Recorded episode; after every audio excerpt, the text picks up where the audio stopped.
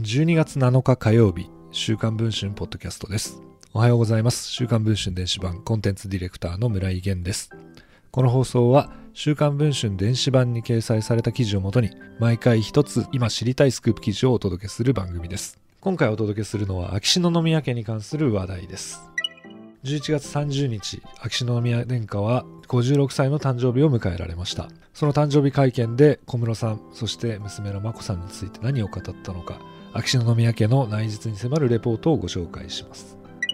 11月30日、秋篠宮様の誕生日会見が行われ、長女の眞子さんと小室圭さんの結婚後初めてとなる肉声が公開されました。しかしそこには祝福の言葉は一言もなく、今回の儀式なしの結婚について、皇室の行事、儀式というものが非常に軽いものだという印象を与えたと痛恨の念をにじませておられました。さらにそう語られた後、迷惑をかけた方々に申し訳なく思っているという謝罪の言葉まで述べられておられました。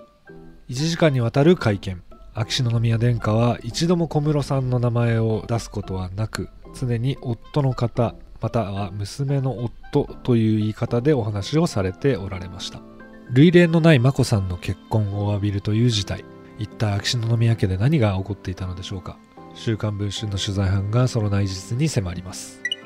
実はもともと秋篠宮殿下と眞子さんは3回も海外への私的旅行を共にするなど、家族の中で一番の仲良しと言われていました。マダガスカル、ラオス、ハンガリー、3回も父と一緒に海外への私的旅行を共にされた眞子さん。秋篠宮様も眞子さんとの思い出を今回の記者会見で尋ねられ、2007年のマダガスカルへの私的旅行を挙げておられました。この時の写真は宮邸の応接間の待合室の壁に飾っておられるほど気に入っているといいます。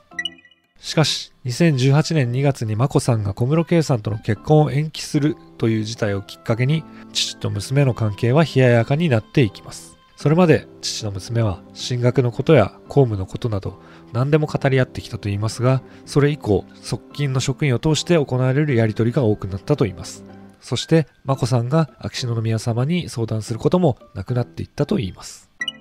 強行婚という形で娘の離反が起きてしまった秋篠宮家。週刊文春の取材班が総力取材でお届けする真相レポート、週刊文春電子版に掲載されておりますので、皆さんぜひよろしければお読みいただければと思います。ということで本日の放送は秋篠宮家に関するレポートについてお知らせをさせていただきました。眞子さんと小室圭さんの結婚をめぐる報道は2人がニューヨークに行った後もまだ盛んに日本でされてますね。それだけ人々の関心が高いテーマなのかなというのは本当に感じるところですよね。週刊文春も毎週のようにこのテーマについては記事を掲載してやってきています。これまでに掲載された小室圭さん、そして眞子さんに関する記事も週刊文春電子版ではアーカイブで読むことができます。ご関心ある方はそちらもぜひチェックしていただければ嬉しいなというふうに思います。